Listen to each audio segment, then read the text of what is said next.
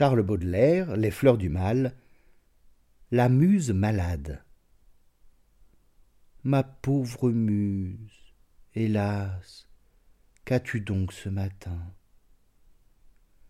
Tes yeux creux sont peuplés de visions nocturnes, et je vois tour à tour réfléchis sur ton sein la folie et l'horreur, froides et taciturnes le succube verdâtre et le rose lutin t'ont-ils versé la peur et l'amour de leurs urnes? Le cauchemar d'un point despotique et mutin t'a-t-il noyé au fond d'un fabuleux minturne?